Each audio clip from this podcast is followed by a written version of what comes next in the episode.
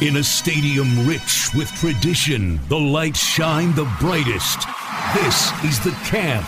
Now, here's your host, Zach Heilprin, on the Wisconsin Sports Zone Radio Network. Yes, we're back. Since last time we talked, Badgers signed their recruiting class 14 kids, scholarship kids, I should say, number of walk ons as well. They did that on Wednesday. We got an opportunity to chat with assistant coaches on Wednesday. We also got a chance to chat with uh, offensive players on Thursday and defensive players back on Tuesday. So a lot of information coming in, Jesse. Probably uh, the most information in a single week that we've uh, had probably since August, which was fun, right? Oh, I don't know what world I'm living in, but I'm absolutely loving it. I've got so many stories to write, and uh, that's why we're doing a second show this week. Yeah, no, it's uh, it's great. Ton of information to get to. I think uh, we should start probably. Uh, let's start with let's start with Tuesday. Well, I think we'll go chronologically here. Uh, Tuesday, we got to talk to the defensive players, and I thought that there were a couple notable aspects coming out of that. Specifically, Keanu Benton coming back. Yeah, it's a huge it's a huge deal. Ultimately, um, when he was asked what would make you leave, he said a first round grade, and that's quite likely not going to happen. I think he's the type of kid who's in a good position where he can come back for another year. He can be dominant and show NFL scouts why he deserves to climb up that board. But for Wisconsin's defensive line, uh, tremendous news for the defense overall because we know they're losing Matt Henningsen and they're going to be losing Bryson Williams, but everybody else is going to be back. So this is going to be Benton's time to shine even more. I know that there were some that said he didn't actually say he was coming back, and and that's uh, he said he was thinking of coming back, and then everything that he said after that was pointed towards coming back. And then on Wednesday we got to talk with Ross Kolodziej, and he confirmed that he was coming back. So I'm I'm comfortable there that he is uh, coming back, and unless that first round grade comes comes, which again I think he's a really talented kid. I think he's underrated, but a, a first round grade probably not likely. Uh, the other two guys that I think have decisions to make that we were talking with on on Tuesday. One was Leo Chenal and Faion Hicks. Uh, Faion Hicks still says he hasn't decided on whether to return for his sixth year. Said he'll make that decision afterwards. I think some people thought the move by Keelan Gerving to uh, decommit from Wisconsin and end up at Kansas may have been an idea of which way he was leaning, but uh, they have nothing on that yet. So we'll see what he says. But uh, we were all there for Leo Chenal he said he uh, has not made a decision. He'll make a decision at the bowl game. He's focused on the bowl game. Did you get a feel one way or the other which way he's leaning? I really didn't. I thought he handled himself like a pro um, in terms of answering those questions. He's he's going to address all of that after the season. He's put his name in like all these guys do when they're in this position with the NFL Draft Advisory Board. I asked him whether because the way that's set up, they tell you either I'm not mistaken, it's like your first round grade, your second or third round, and then it's come back to school. What would it take for you to leave? And for him, it's not, I have to be this number. So, I mean, with it, hearing that, it makes me think, well, then he's maybe he's going to leave. But he also acknowledged that the defense could have a chance to be special next season. He would certainly be the leader of that unit again. I don't know. I think it's a it's a tough spot to be in because can you can you have a better year I suppose you could be the Big Ten linebacker of the year for a second time and then be a first team All American instead of a second team All American. But now I, I, really don't get a sense of, he didn't give us a sense of, of what he's going to do. I will say, if you're looking for, and this is the time of year, approaching the time of year where you're picking apart people's games, he's excellent as a pass rusher. He's one of the top pass rushers in the country, particularly as a linebacker, his overall defensive grade. But as we've discussed before, his pass coverage skills leave something to be desired. And I asked whether that would be something that would factor into his decision. And he acknowledged that, yeah, I think he said he was pretty bad in pass coverage yeah. this year. So that if he were to take that into consideration, that that's something he would he would factor in. But he didn't give us one way or the other. I, I wouldn't be surprised if he leaves though. Yeah, I wouldn't be surprised either. I was a little surprised when ESPN put out their player rankings, uh, their their draft board. I, I think it's uh, yeah, I mean, I think Todd McShay plays a big role in that, and uh, there there are obviously a host of others, but they had him ranked as the 237th best player available potentially for the NFL draft. That was sixth among Badgers. It seems low. I don't, yeah, I don't know. Too, well, I feel like this happens a lot with Wisconsin players, particularly defensively. I don't. It's one of those situations where, and I mean, obviously, I'm not a pro scout. I'm not in those rooms, an NFL evaluator of talent. But Wisconsin just has dudes that make plays. Throw on the tape, watch them get 15 tackles, watch them make big plays in critical junctures. That stuff translates. TJ Edwards, for example, uh, all the comments about what he maybe wasn't as an NFL player. Watch the tape. The dude is making plays every week when he's at Wisconsin. It's sort of the same deal with Chenal. So I, I think he's going to have an opportunity to stick, whether he decides to leave this year or or next year. Those numbers, I, I don't know what to make of them. I wonder if TJ Edwards TJ Edwards is a bit of a cautionary tale for Leo because he in 2017 was an All American, you know, almost across the board, and he came back in 2018 and was not, and he ended up going undrafted. And I don't. Now he's obviously played a, a big role for Philadelphia this year, and I think has proven that he should have definitely been drafted somewhere. But you know, had he come out after 2017, maybe it's a different situation. Maybe he he does get drafted. And I know the money getting to a second contract is, is obviously the most important thing. You know, the, there, there's not a ton of money if you're like a fourth or fifth round pick, but still, I think it, there's there's something to that. And undrafted guys is not easy to make roster. And I'm not saying Leo's going to go undrafted. I don't think he will. I think he's got an upside. And I, and again, I think I've, we've talked about this before. I don't necessarily think he's a a, a three down linebacker in the NFL if he's going to be playing inside. Now, if, if they want to move him to outside and potentially just be a pass rusher, I think he could be uh, a very good one because he can stop the run. I think he can set the edge even at what he. I think he's listed at 260. I think he could probably put on some more if he wanted to, just based on his uh, ability in the uh, in the weight room. But I don't know. I, I I didn't get a feel one way or the other, but I do think that the his acknowledgement of his limitations or his not so great play uh, with the pass, as you said, would kind of give you a little bit of a a hope that he may return. But yeah, we'll I, I, think so too. Um, because it's I don't know, it was glaring weakness, the the right way to put it. I mean, he I, I don't want to I don't want to take away from how fabulous he's been this season because he he has been dominant at times. But again, if if you're an NFL team and you're going to be paying all this money to players and making decisions that affect your your life and, and your family and all that, you want to make sure you're getting guys that are going to give you exactly what you need. And, and if there are areas that he feels like he can improve on, that is part of why you come back. And some of it would also be, I think that he, the way he put it, that he feels like the defense can be pretty special next season. And clearly he would be uh, one of the best players in the country, one certainly one of the best linebackers in the country, and he's an in-state kid, and you just wonder how much that stuff will matter to him if he feels like, well, the NFL is going to be there for me next year, and I can just be with my brothers one more time. But we'll we'll see. I mean, we're going to get a decision here, obviously, pretty soon, I imagine, after that bowl game. Yeah, for sure. So uh, I think that there were some other worthwhile things that were talked about on Tuesday, but they were kind of the young guys, and uh, I, would like to get that to that a little bit later in the show. So let's jump ahead to Thursday. I, I lied. We're not going to go chronologically because I want to do the I, I want to do the uh, recruiting class together and the young guys together. So we'll we'll go to Thursday, and we got a chance to talk with um, uh, players as well. Uh, Graham Mertz, Braylon Allen, and then a host of others. I, I think it's worth noting there were the uh, there's three offensive linemen, senior offensive linemen across the front. I got a chance to talk to uh, just one of them, that being Josh Seltzner. He has decided that he will not be coming back for a sixth year. All these these these three seniors have an opportunity to do so. Uh, he said he will not be coming back for a sixth year. I don't blame him. He's an All Big Ten player.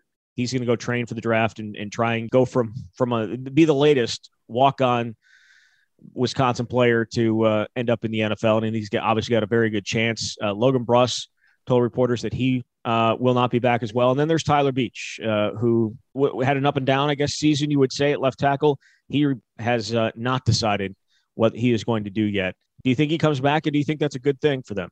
I think he comes back. I, I, am inclined to say yes, um, just because I think this was a challenging year for him. And if you've got a free year and, and you feel like you've got more football and better football to play, I, won't be surprised if he does decide to return. Now, I will say on uh, on Wednesday, and I'm, I'm since we're out of chronological order anyway. When I was talking to Joe Rudolph, and I imagine you asked him the same question, uh, you have three seniors and they can make a decision. He he didn't want to say anything. He said he knew what, what they were going to do, but he was going to let them declare that on their own time. Um, I don't know. I just think I wouldn't be surprised if Tyler came back. Because I wouldn't be surprised one way or the other. And I don't know how Badger fans feel about that because there's a lot of really great tackles in the pipeline. But um, another one of those guys we're going to be waiting on, I suppose, until after the bowl game. Well, I mean, Joe, I, I didn't get a. He knows what they're going to do. He's if he if he knows already, then I would have to say Tyler's gone because why would Tyler not just say I'm coming back? Maybe he wants to put the focus on the bowl. I, everybody does it on their own time. I don't know. I mean, I don't know one way or the other what he's going to decide, but certainly this year, I, I think it was definitely, as you said, up and down. And I don't know if he'd whether whether he would want to go out on a on a better note. I did talk to Nolan Rucci, and I was talking about him because I was asking him about you know potentially competing for the starting job with Logan Brown and Riley Mahlman, and uh, he goes, "Well, yeah, I don't know if he's like I don't think he's made a decision yet." When I was talking about competing for his job, so we'll see. I don't know. I know that there are, based on Twitter replies, uh, certainly some people that would like to see uh, Beach move on, but I think he uh, probably got a little bit more.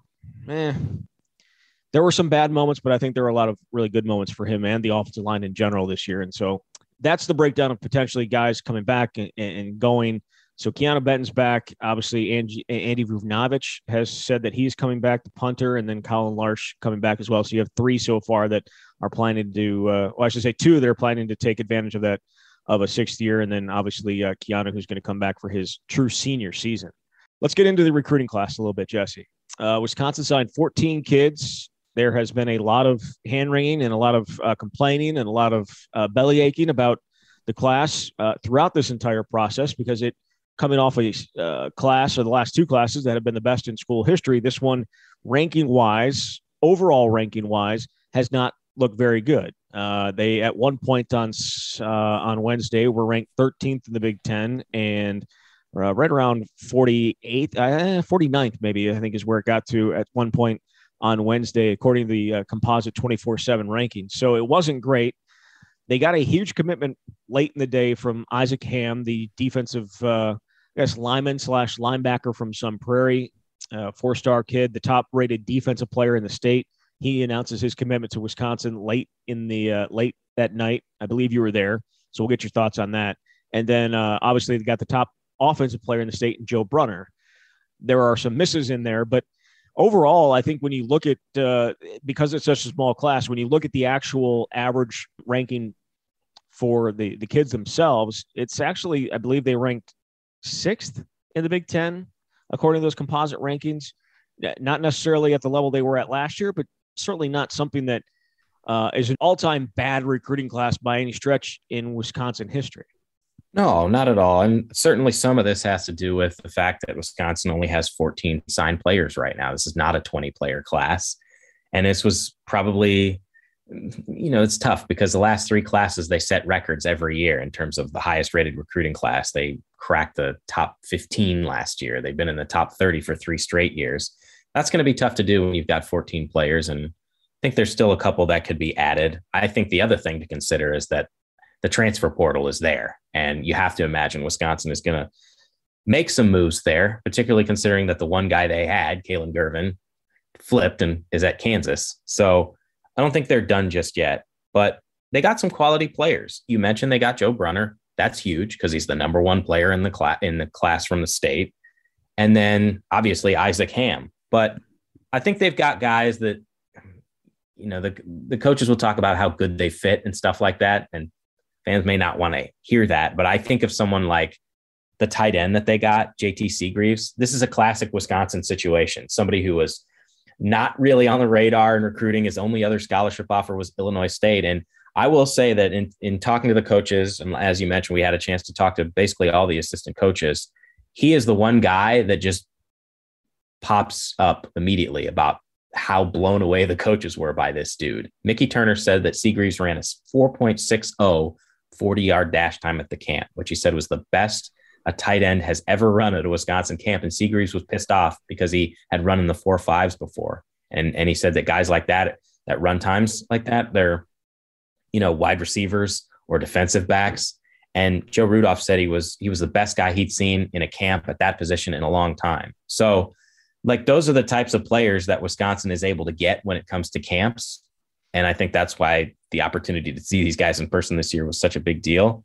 But someone that he's not going to show up on the on the recruit. Like he is the lowest rated recruit in the 2022 class, and yet I think he could be one of those guys down the road that you say that's a steal. That's kind of what Wisconsin does. I mean, they still go out and get some quality guys, even a Curt Neal uh, no, a guy who's going to come in and play nose guard. His two official visits were Wisconsin and Ohio State. So it's sort of run the gamut this year. They, they've got guys that were the in-state guys that didn't have a ton of looks, but they also went out and got some players that could have gone just about anywhere.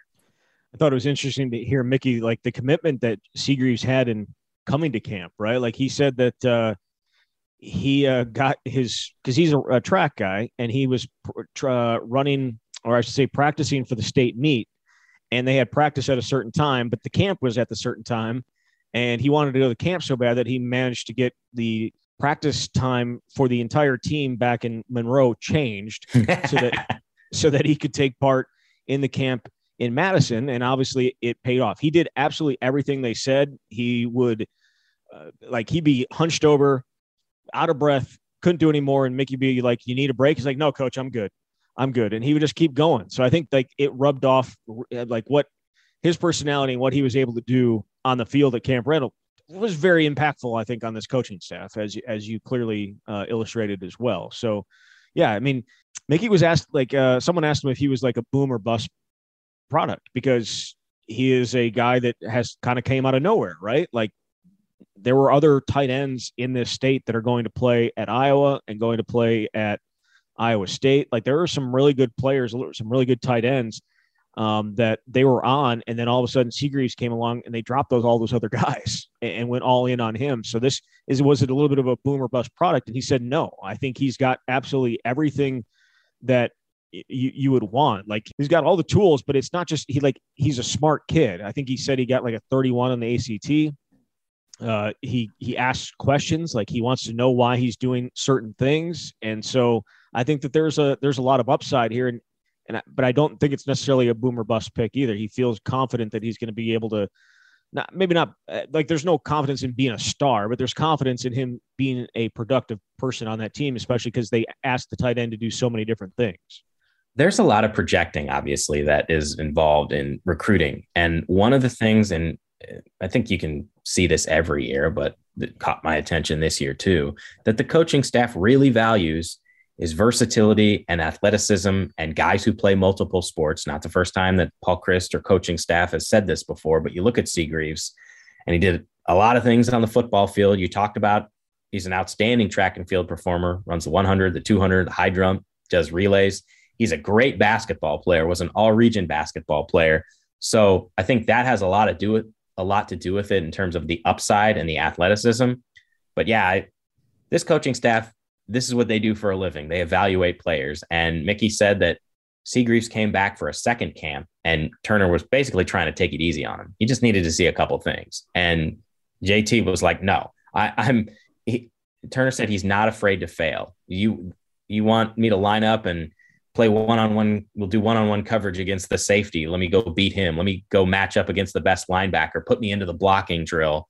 So obviously his camp performance really, really impressed the coaching staff. And so to me, if you're looking for a sleeper pick in the class, I think he's the guy simply because of how highly these coaches speak of him. And we're not we're not on signing day going to hear coaches talk about shortcomings for players, but just the effusive praise that they had for this kid and why it was that they made him the guy, it really stood out to me.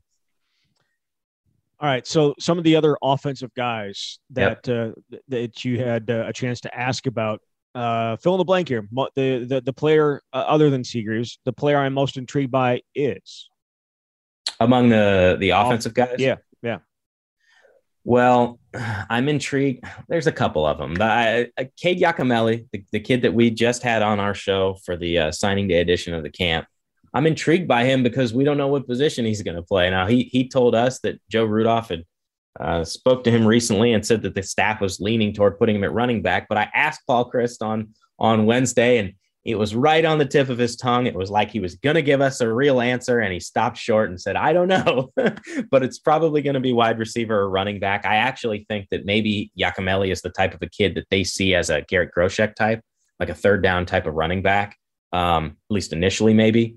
Um, so just someone who is coming in as an athlete that you don't know his position, that is intriguing. And Tommy McIntosh, I think the wide receiver, because I think among particularly the offensive guys, if, if you were to ask me who's got a chance to play early among this group, I think it could be him because he's got a skill set that is unique. He's six foot five, which is what Alvis Whitted wants. He wants to get a bigger type of receiver in here. He's a long strider. He can make plays down the field, and Whitted feels like he's got the athleticism that he's not going to bulk up and turn into a tight end. And Myles Burkett, the quarterback, the in-state quarterback who had a magical senior season, led Franklin to a state championship. I want to see what he can do. I don't know that that's something we're going to see immediately, sort of like Deacon Hill, where we never really had a chance to see him in his freshman year, although we did finally talk to him this week. Those are the guys that intrigue me the most right now. Joe Brunner is just, you know what you're going to get. Ru- Rudolph said what he loves most about him is he's going to get in there and just knock the snot out of dudes. He is nasty. Um, and I think we'll see him down the road too. All right, let's flip over to the other side of the ball. There are uh, a number of um, highlight players, but let's start with the guy who really gave this class a jolt late Wednesday night. That is Isaac Hamm yeah. out of some out of Sun Prairie was down to. I mean, there were a number of obviously programs uh, after him, a lot of big time programs. A four star recruit, Wisconsin gets him. Why Wisconsin for Isaac Hamm, Jesse? I honestly don't think there was really.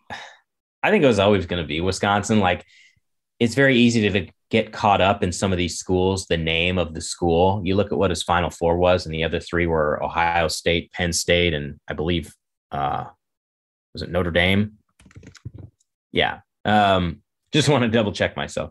But he said like he strongly considered Penn State and Notre Dame when those schools first offered him.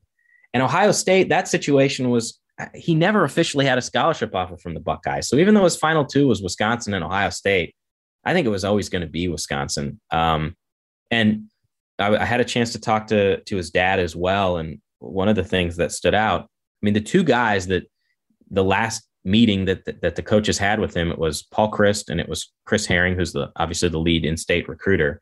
They met up with him last week, and that sort of um, I think reminded Isaac why he wanted to be a part of Wisconsin's program. You know how those coaches are. They they talk football, but oftentimes it winds up being a discussion about everything else. And he just saw himself as a really good fit here. Now, I think he's got an opportunity to come in as an outside linebacker. They've already got two de- defensive linemen signed in the class, but just one of those kids that you, you certainly wouldn't want to lose, especially considering that there have been a couple in that so called Super Six that have already left. I think it's a really big pickup. He played both. He played this season. He was dominant, and he had a torn labrum in both shoulders. He says he's going to get surgery on his left shoulder. Doesn't think he needs surgery on the right, and expects to be ready to go for fall camp. But I think this is obviously a very big pickup for the Badgers. Yeah, uh, Braylon Allen talked yesterday about about high Hamm because if you remember all the way back, uh, the, before even uh, this must have been last spring. I don't know. Braylon challenged Isaac to a, a liftoff, and whoever yeah. lost, and if and if he lost, he had to commit to Wisconsin. He lost, and he did not commit to Wisconsin.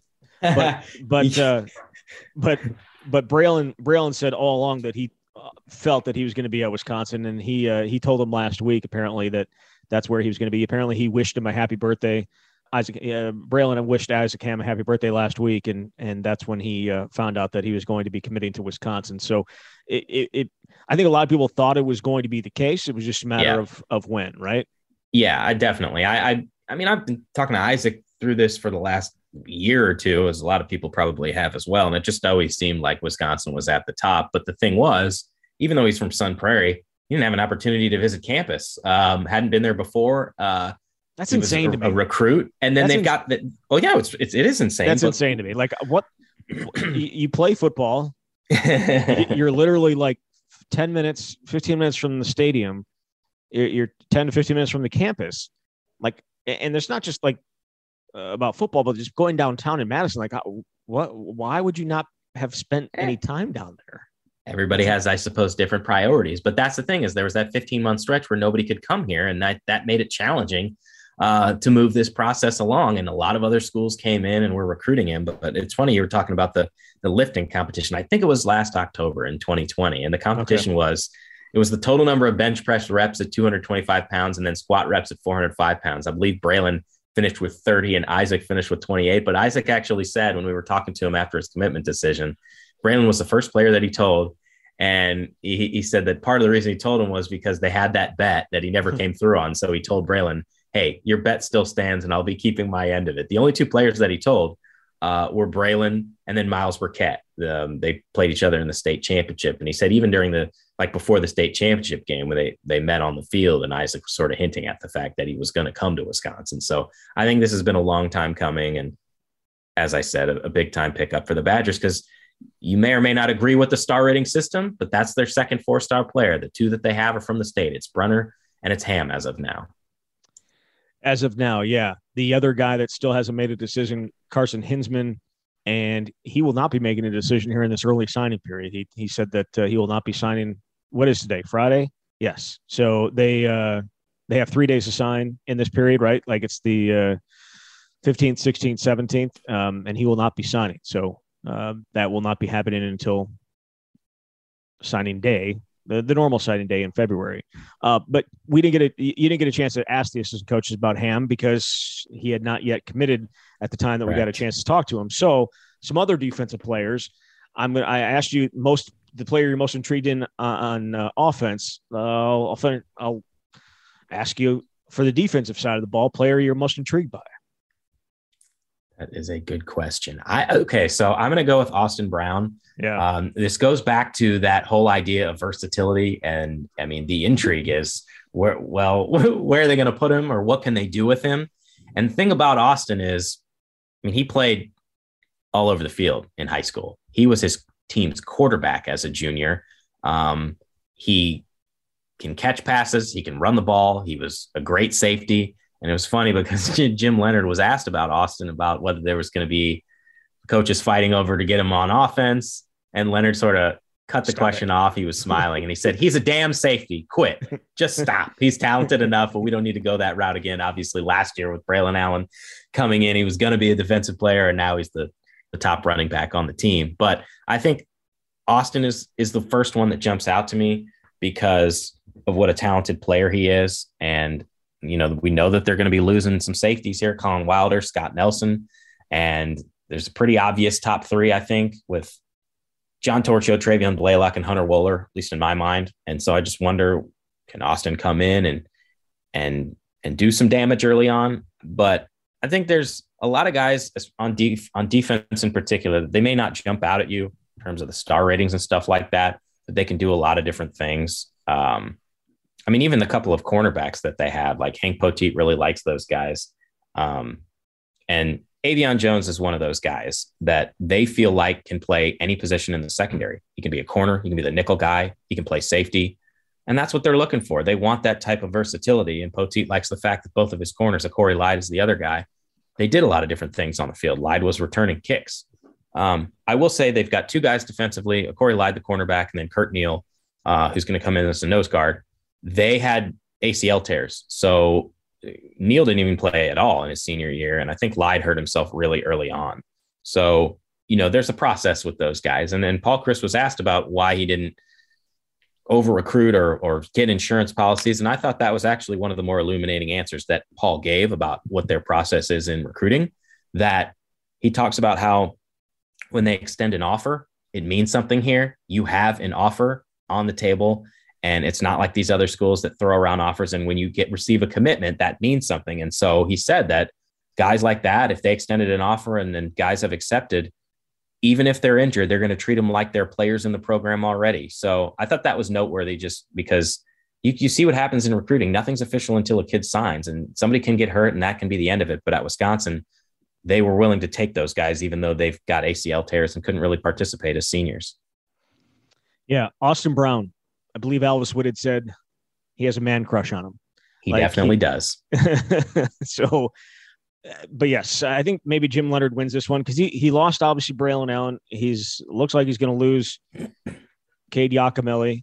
So yeah, you got to give him one, right? You got to give him. you got to I mean, give the they- guy. they- you can't put everybody on offense. You got to have some players on defense. And yeah, I, I think Brown's going to wind up at safety. Yacamelli, I certainly feels like he's a he's an offensive player at this point.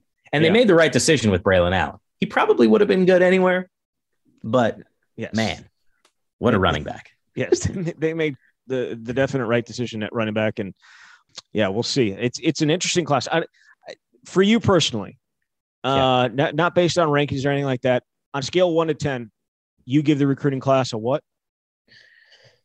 Six. Ooh, Um, all right.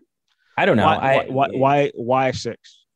Well, I think it's a good class, and I think these guys are going to be impactful players down the road. I just maybe it's just coming off the it's comparative, I think. Like I'm looking at the last three classes, and they just had guys who were they could be immediate impact players. And I don't know how many of those I necessarily see. And that's that's not nec- that's not a bad thing. I just I don't know. Uh, Well, I mean, let's be. that's the fair. number that came to mind.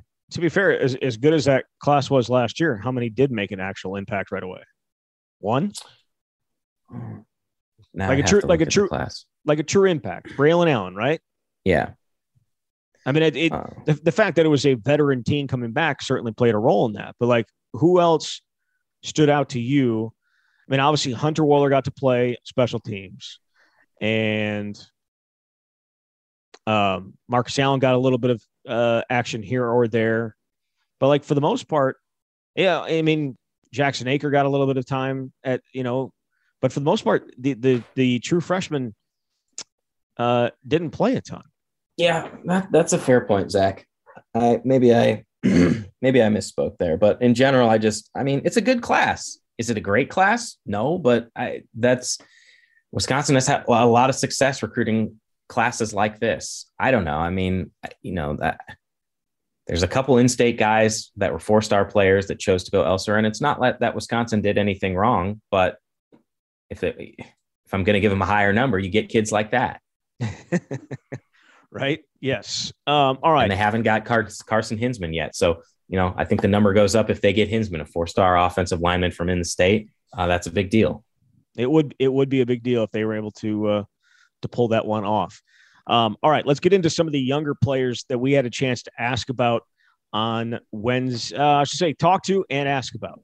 Uh, the the the big one that the the name that continues to come up, and I think it's because I don't, I don't know why why it is, but uh, you're going to be right about him. Uh, Deacon Hill. Yeah. Big arm, I hear. Uh, per per everybody that uh, you asked and and everybody that was asking about Deacon Hill, big big arm from him.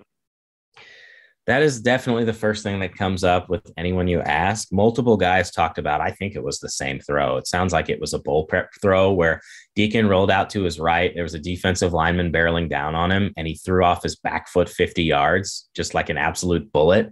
I was talking to Riley Mahlman, and he was joking. We were in the in the indoor practice facility, and he talked about, oh, this it's only 80 yards. We better renovate this thing because we've got Deacon Hill coming. And he's just talking about that he can throw 60, 70 yard passes. And I mean, all that stuff is good. I think when you watched his film in high school, that's what you saw. But Deacon is certainly working to become much more than that. And I, I did have an opportunity to talk to Deacon at length, which was the first time that I've had that opportunity since he's been at Wisconsin. And he just talked about the adjustment that you have to make when you're a freshman quarterback here. And the, the the most interesting thing was he said that because he's been the scout team quarterback every week, which is sort of a fun deal because you get to be a different opponent every week and you also get to go up against the best defense in the country with Wisconsin. So you're learning an awful lot. But that there are defensive formations and setups that he had never seen before, that he had never heard before. Um, like he said in high school, there's cover two, cover three. It's pretty simple. And I think it's been a, a, real learning process this year for him, but I think it's been a really good year for him.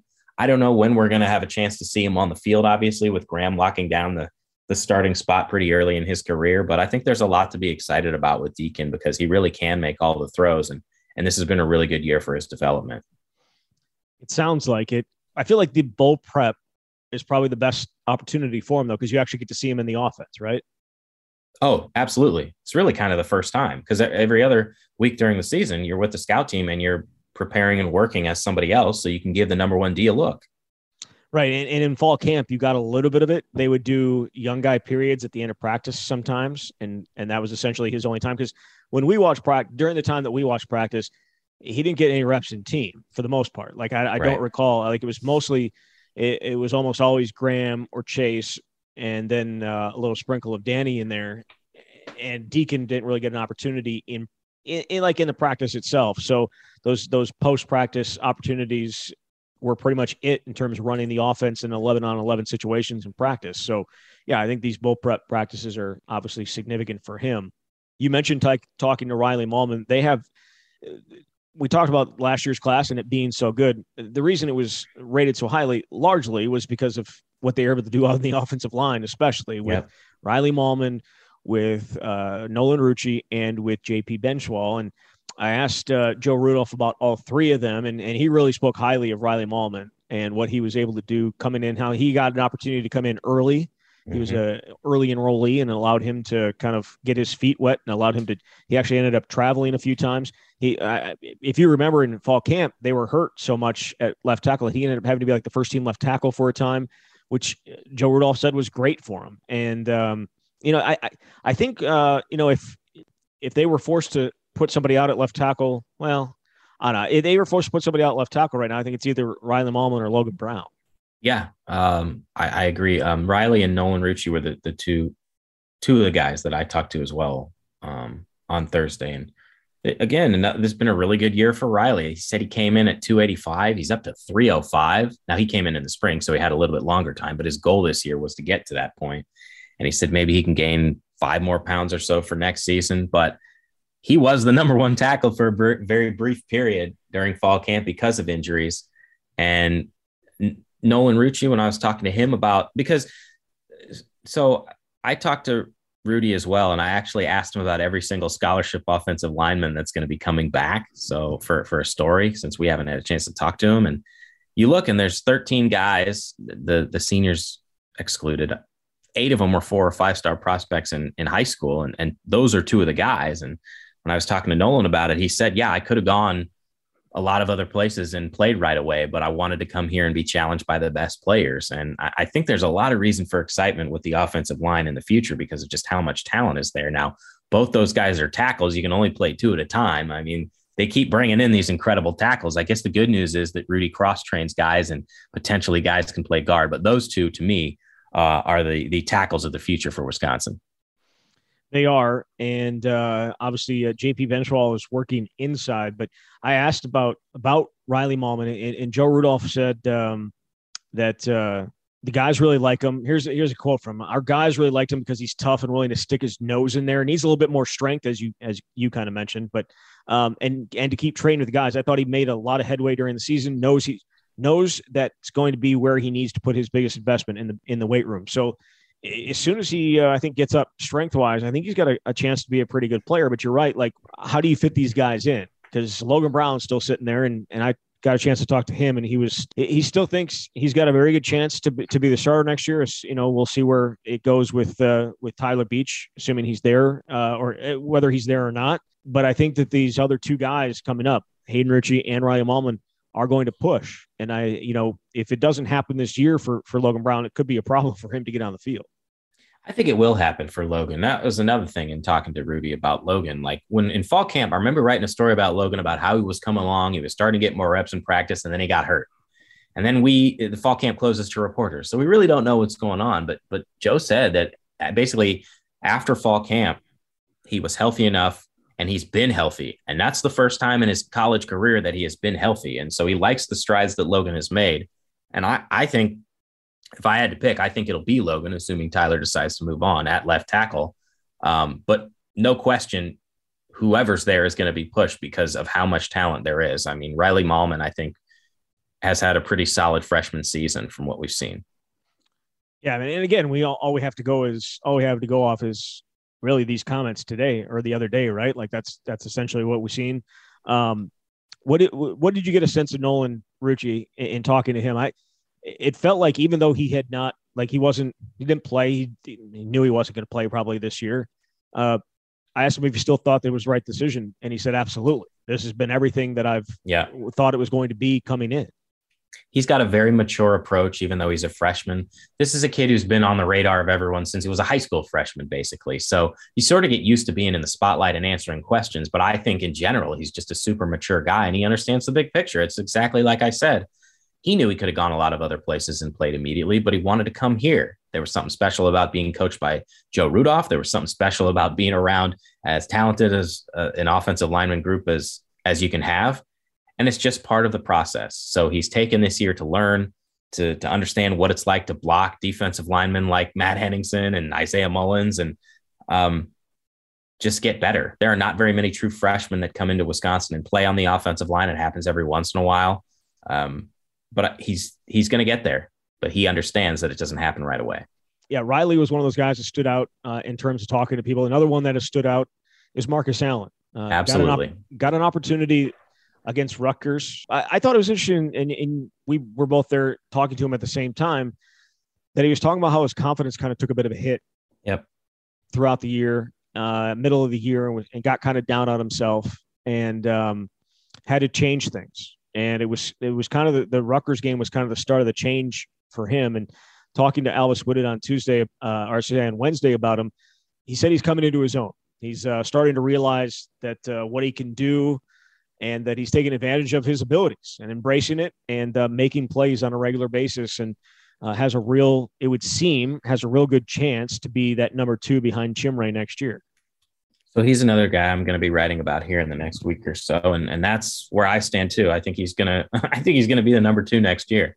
I don't even need to see spring practice; just call it right now. It just seems like, it just seems like all the tools are there. We saw him on a very limited basis against against Rutgers, and he wasn't just out there. The dude was making plays. Um, sometimes I feel like when you look at a recruiting class and you watch their high school film, you can just tell there are certain guys that are probably going to be impact players earlier on. It doesn't always work out that way, but I felt like in the last recruiting class that Mark and Marcus was one of those guys because he's physical. He's he's 215 pounds, which is another thing that I think helps him stand out. And he talked about it too. And I was asking him about him. There's a lot of wide receivers who are 185, 190, but he's 215 and he's super put together and yet can do, I think, all the things that some of those smaller receivers can do in terms of the speed. And he's got that physicality. He can run all the routes. And I think he's shown up here in that in bowl prep where he's starting to make more plays. But he, I, I uh, admire his honesty for him talking about that. He he felt like he lost his confidence confidence earlier in the season, and he would hang his head when he made a bad play. And I asked whether he felt like Coach Whitted saw that, and he said that he thought that he could, but but there came a point mid-season where it started to come together. And he said he was talking to his family like he would call his mom every day, and I don't know whether he was considering not being here or not, but I mean that that's kind of the time when you you start to really think about things. But he realized he needed to do more to give himself a chance. It sort of reminds me of what Julius Davis said earlier in the season, where guys, things aren't going your way, and you have to ask, Am I doing everything I can to put myself in position to to catch the attention of the coaches? And, and Marcus, give him credit for a true freshman to do that, which is not easy because you come in and you're the man in high school and you're not playing at all early on. That can be tough. Did he mention Cephus? Was that him that mentioned Cephus? I didn't hear it, but um, he may have uh, okay. if, when you were there. Yeah. So eh, just because of his body style, right? Like, I mean, uh, Quintez was really put together. Um, and he was he was six one, so he's a little bit smaller than Marcus. Like I didn't realize how Marcus how big Marcus was until until yesterday or yeah until Thursday because he is a he's a big kid, and I think uh, I think the Rutgers game gave him a lot of confidence.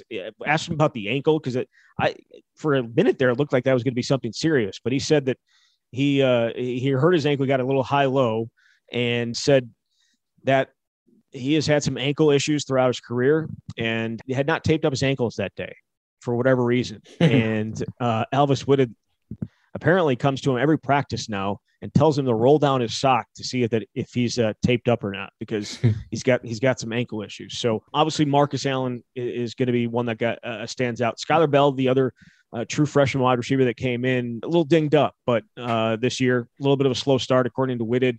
Uh, but he says you can see the athleticism, you can see the things that he's capable of doing. But um, you know, missing fall camp kind of hurt, so spring is going to be big for him. I think uh, Stephan Bracey's another uh, another guy that's going to be a, uh, a big spring. He said he's different. He's a little bit he's twitchy. We saw obviously what he was able to do on on the kickoff return Uh, we, he got a little bit of playing time at wide receiver in, in 2020 before he got hurt, but I think he does have he does a little bring a little bit something different than a lot of these other guys at, at wide receiver that they have. So uh, before we go any further, I, I, guess I should mention that we did not get a chance to talk with Gary Brown. He was uh, unfor- unfortunately unavailable on uh, on Wednesday, so we don't have anything specific about the running backs. But I wanted to go to uh, to tight end. What did you learn from Mickey Turner in talking to Mickey Turner? Yeah, um, about some of the other guys. Um, trying to think who we asked him about. I feel yeah. like it was almost everyone. Um, yeah, I mean he's Cam Large. yeah, it was well with Cam Large. Um, I mean he's got so, so many tight ends were hurt. Uh, Yep. It was it was a question about whether Cam will wind up being a fullback, and he felt like Mickey feels like in Wisconsin system, it's a situation where Cam can play some fullback, but yet can also be a tight end. Like he can line up in the in the backfield and block for a play. I mean, I, I think that is a role we're going to see from him, but he didn't feel like he would be back in time for spring. And the same with Cole Dakovich, who's been hurt. Um, so I don't know. I think it's going to be a process in ter- ter- trying to figure out which of his tight ends he's going to have and how he uses them. Yeah, I, I, agree. Like I asked him, like kind of like who's going to get the first chance at taking some of Jake Ferguson's reps. He says you got to look at the guys that have experience, whether it's uh, Eschenbach, Clay Cundiff, who he said he believes believes will be able to take part in spring ball, coming off that really ugly leg injury against Iowa. Hayden Rucci has has played some, but he was obviously dinged up much of this year. And then you got Jaylan Franklin. They've all been in the game. He said serious reps, multiple games in a row. He mentioned Cam Large uh, as as well, and then there's Cole Dakovich and Jack Pugh. Uh, but he also said that you know if you have a uh, you knew what Jake was going to give you on a daily basis, but if mm-hmm. these other guys, if you have a day off, that may move you down a slot. Like it, just an off one off day may move you down a slot on the depth chart. And so he said you can't have off days, which is uh, rather challenging. yeah. especially especially for especially for young guys because you're just not. It's hard to bring that every single day. Of so, the guys that have been hurting out, Mickey said that Hayden would be the first one that he gets back. So I suppose that's good news on that front. I mean, I think Eschenbach is going to wind up being your top pass catcher among the tight ends. I think if Rucci's healthy, he's probably your best blocker. And if Cundiff is healthy, he gives you a little bit of both. Um, just if I if I look at the tight end group, I feel like those could be the guys. But and Cam Large as well. It's just who's going to be healthy. Yeah, for sure. All right, let's let's flip over the other side of the ball. Again, we don't there, there's not a a ton of new things at defensive line, right? Like we lose Matt Henningsen and you lose Bryson Williams, but you're getting Keanu Benton back. You get Isaiah Mullins back. You're getting Rodas Johnson and James Thompson Jr. and Gio Paez. Like some of these guys that have you know, not played a ton, but I, I, think those top four have have played a bunch, and I think for the most part have played well. The, the, the addition of Key, or just the, I guess the re-edition, or I don't even know how you would say it, just the the return of Keanu Benton is just so huge for that group overall. It doesn't put as much pressure on a guy like Gio Paez to be ready to play right right away, like it, it or not even right away, but to be forced into action a ton next year with Keanu back. I think Gio, Gio may may play that Bryson Williams role where he kind of backs up Keanu and then uh, also maybe get some time in the nickel. But for the most part, I, your, your, rotation is uh, is not going to change a ton from this year. But you're looking for guys like James Thompson Jr. and Rodas Johnson to to take yeah. that next step and, and go from being role players to being more consistent uh, aspects of the rotation. Those are the two that would stand out to me. The guys that would say are going to take another step, and it was a big step for each of them this year because they got into the rotation. They were, I mean, even in fall camp, they were basically working with the twos. So, no question, it's a huge deal for them to get Keanu back. And I, I really don't have very many concerns about the defensive line. I just feel like they're going to do what they do. There's a lot of young guys, a lot of names uh, of people who haven't played. I would be, I would be more interested to see what happens with the inside linebackers if Leo decides to turn pro. Holy yeah. smokes, there's a lot of names of guys there that really haven't played very much. Yeah, no, there's there's no doubt. You look at so I asked Bob Bostad about that. He's like, you know, obviously not going to have Jack Sanborn, Mike Mascalunas gone as well, potentially Leo Chenal. So he said it's it's a, it's a young group. Jordan Turner, Tatum Grass, Muma, uh, Jack Ch- uh, Jake Chaney, Jake Ratzlaff, Bryan Sanborn. Like you have all these all these names of guys that they recruited and and and like, but it would be a uh, significant turnover at that spot. Yeah, I think that's an understatement. Thank you. I we'll see what happens with Leo. I mean, uh, the talent is there, but these are a bunch of guys that. And Bob Bostad, another thing I've noticed is he doesn't generally like to talk about young guys who haven't done much yet. I, I was talking to Ratzlaff, and um, he was one of those young guys that I talked to, and so I tried to ask Bob about him, and you know, he talked about he's got long arms, and but he just Bob doesn't usually like to to hype guys up or even really talk about them if they haven't done anything on the field yet. Yeah, no, he said uh, I asked him if any of the young guys stood out to him. He goes, I don't know if that's a fair question.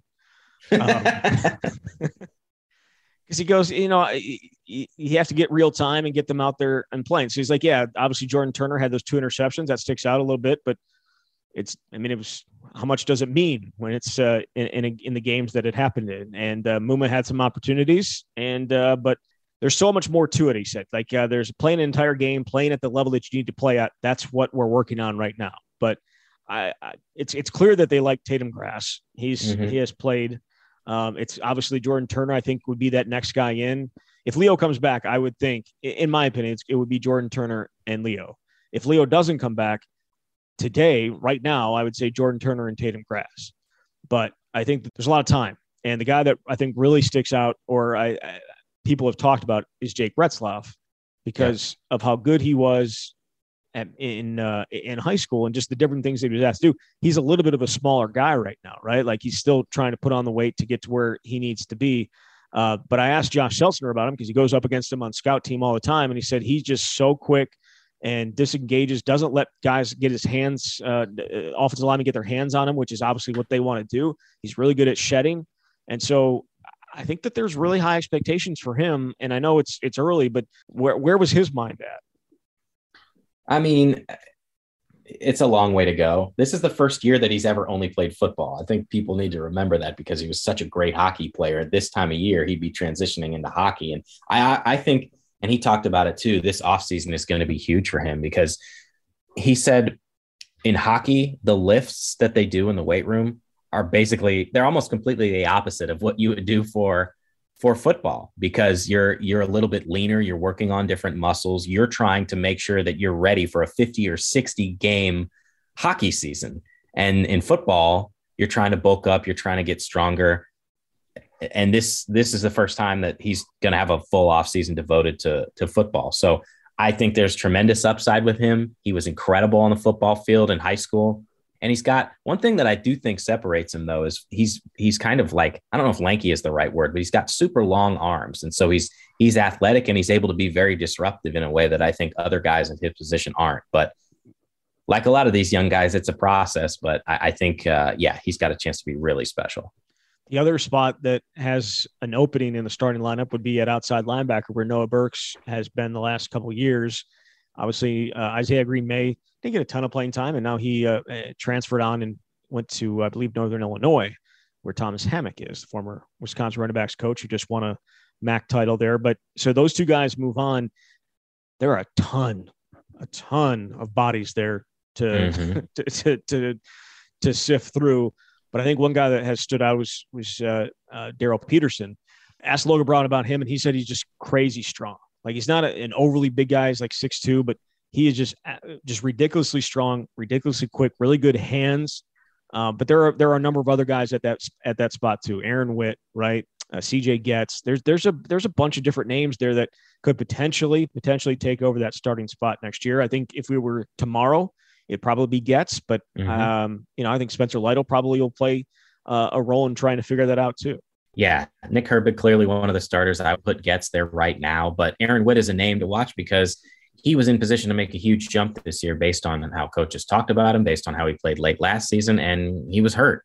And so you just wonder how much will that set him back as he's trying to compete against some of these other guys. The two other names that would stand out to me, Darryl Peterson, as you said, and then Kaden Johnson as well. Katie was yeah. a four star uh, from Minnesota and uh, a couple of recruiting classes ago. There is a lot of talent there, a lot of unproven talent. I really do like Darryl Peterson, but Darryl and, and Kaden were a couple of guys that I talked to as well. Um, Darryl was a defensive lineman in high school. He was a defensive end, and he was just an absolute sack machine. The yes. dude would get, I think he got, uh, off the top of my head, I'm pretty sure it was like 38 and a half sacks over his last two high school seasons. Just absurd. Yeah. Um, but he flashed a little bit in fall camp. There was a stretch where we had a chance to watch, and he was even there. I think it was with the second team defense. Now that was just giving someone a look. He hasn't necessarily been a second team guy throughout this season, but there's a lot to like about him, and I think he's got a chance to make a move as well and, and get into the 2D for sure. And, and obviously another name, TJ Bollers, he'll have an opportunity in spring as well. Uh, that I'm anxious to see what spring practice looks like because there's just so much young talent at some of these spots that we haven't necessarily seen since, or we haven't seen since fall camp. So uh, th- that's the outside linebacker spot. Got a chance to talk with Hank Poteat about his room where he's going to lose senior, uh, where he's going to lose Caesar Williams, and he may lose Faion Hicks. After that, it's a lot of young guys, right? But young guys that have some experience, whether it's Alexander Smith or Dean Engram or Semar Melvin like there, there are some names there that of guys that have experience, but he said that it's, it's experience, but it's not up and down um, trustworthy experience. I guess is the is mm-hmm. the word that he used. Yeah, if uh, if Hicks leaves, your top three, it's it's Engram, Smith, and and Melvin, um, and then a bunch of guys that that haven't really played. You know, Max Lofy, Ricardo Hallman, Al Ashford, and they've got the the two corners that we mentioned coming on scholarship with with Jones and Lyde. So Amaun Williams too. Don't want to forget him. Um, but I don't know what that group is going to look like. I think that's the type of group where if you're uh, an opposing offense next season, you want to test them because you don't know exactly what they can do. Yeah, uh, asked about Ricardo Hallman because he did he did get some playing time this year, uh, obviously in blowout situations, but said he's got uh, a lot of upside, explosive, twitchy, good feet, but he's young, he's still learning the game, and he can be inconsistent. Um, he wants to prove that he can be a guy that's dependable, and that's kind of what uh, Hank Poteat is looking at for that spot. But again, like for a long time, I mean, it's been three years now where Caesar Williams and Faion Hicks have been the guys for the most part. Obviously, in 2019, to an extent, sometimes Deron Harrell was out there. Jim Leonhard seemed to um, mess with guys, but you know, uh, throw a bunch of different guys in there, and obviously uh, Rachad Wildgoose too, uh, starting in the slot. But you know, for the most part, these last, especially the last two years, it's been Faion Hicks and Caesar Williams that have been out there more than anybody else. So uh, losing those two is going to make this defense look a lot different. Losing those two at safety is going to make things look a lot different with uh, Collin Wilder and Scott Nelson. Wilder obviously not going to be able to play in the bowl game, which really sucks for him. His final his final snap was the targeting call against Minnesota, and the game and it was actually the play he got hurt on too. Stretched some ligaments attached to his spine. They're going to heal on their own but they need six weeks to do so. And it's six weeks from the time that the hit happened. So it's probably going to be in early, early January where he's going to start being able to do some work. But that means he's going to miss the bowl game, which was really unfortunate. Scott Nelson also said that he has uh, uh, decided not to come back for a six year. So it's going to be a brand new group there. John Torchio has played a bunch this year. Travian Blaylock's gotten some playing time.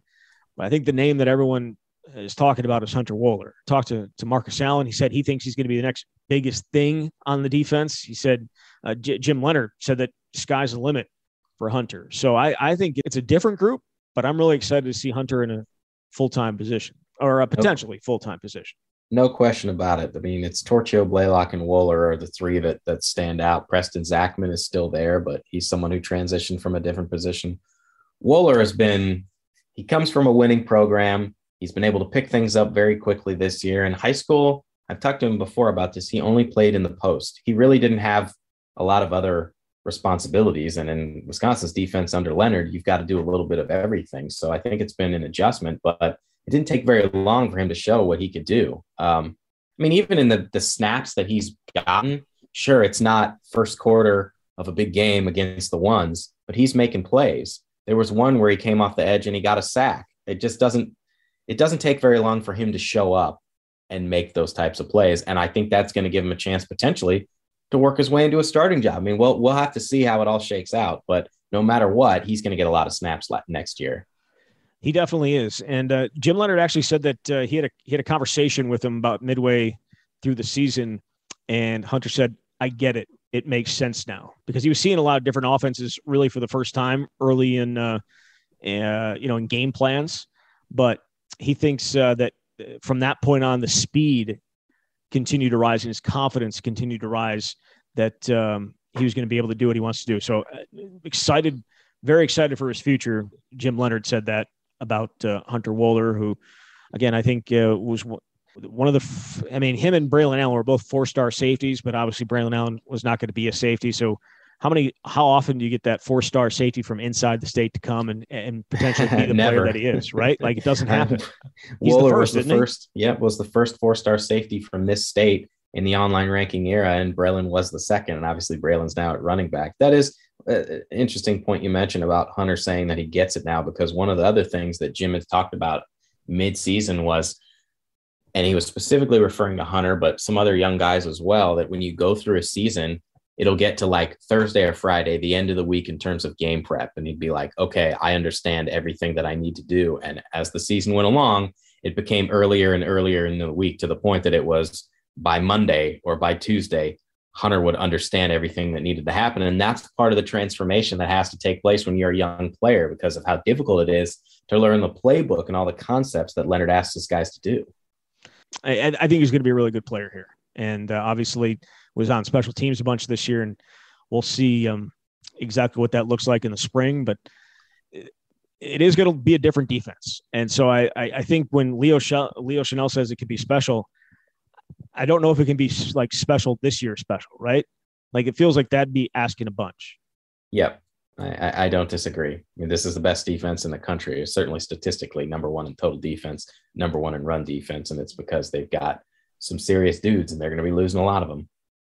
That said, there's a lot of talent there still, and a lot of, uh, I mean, a lot of young talent that they've been able to recruit. Whether it's whether it's a, a, a Peterson or a Wohler or a Bollers or a Kaden Johnson or the inside linebacker room as well in the corners too. So I, I think there's talent that they've a lot of talent they've been able to add on defense, and it's still going to be a good group, but it is going to look uh, a lot different, especially if a guy like Faion Hicks leaves or uh, Leo Chenal decides to leave as well. So we'll see. Uh, Wisconsin going to be back in the practice field or has been on the practice field this week. They'll be back uh, again next week and then uh, head to Las Vegas to face Arizona State. I believe they're leaving on Christmas Eve. They're going to be out there a week, and uh, we'll be out there as well. Going to try and do a show while we're out there, uh, but we'll be back before that. Uh, Paul Chryst going to speak on Monday, and then players will speak on Tuesday. We'll probably do another show in the middle of next week and preview um, the Las Vegas Bowl and, and, maybe some more of what we've learned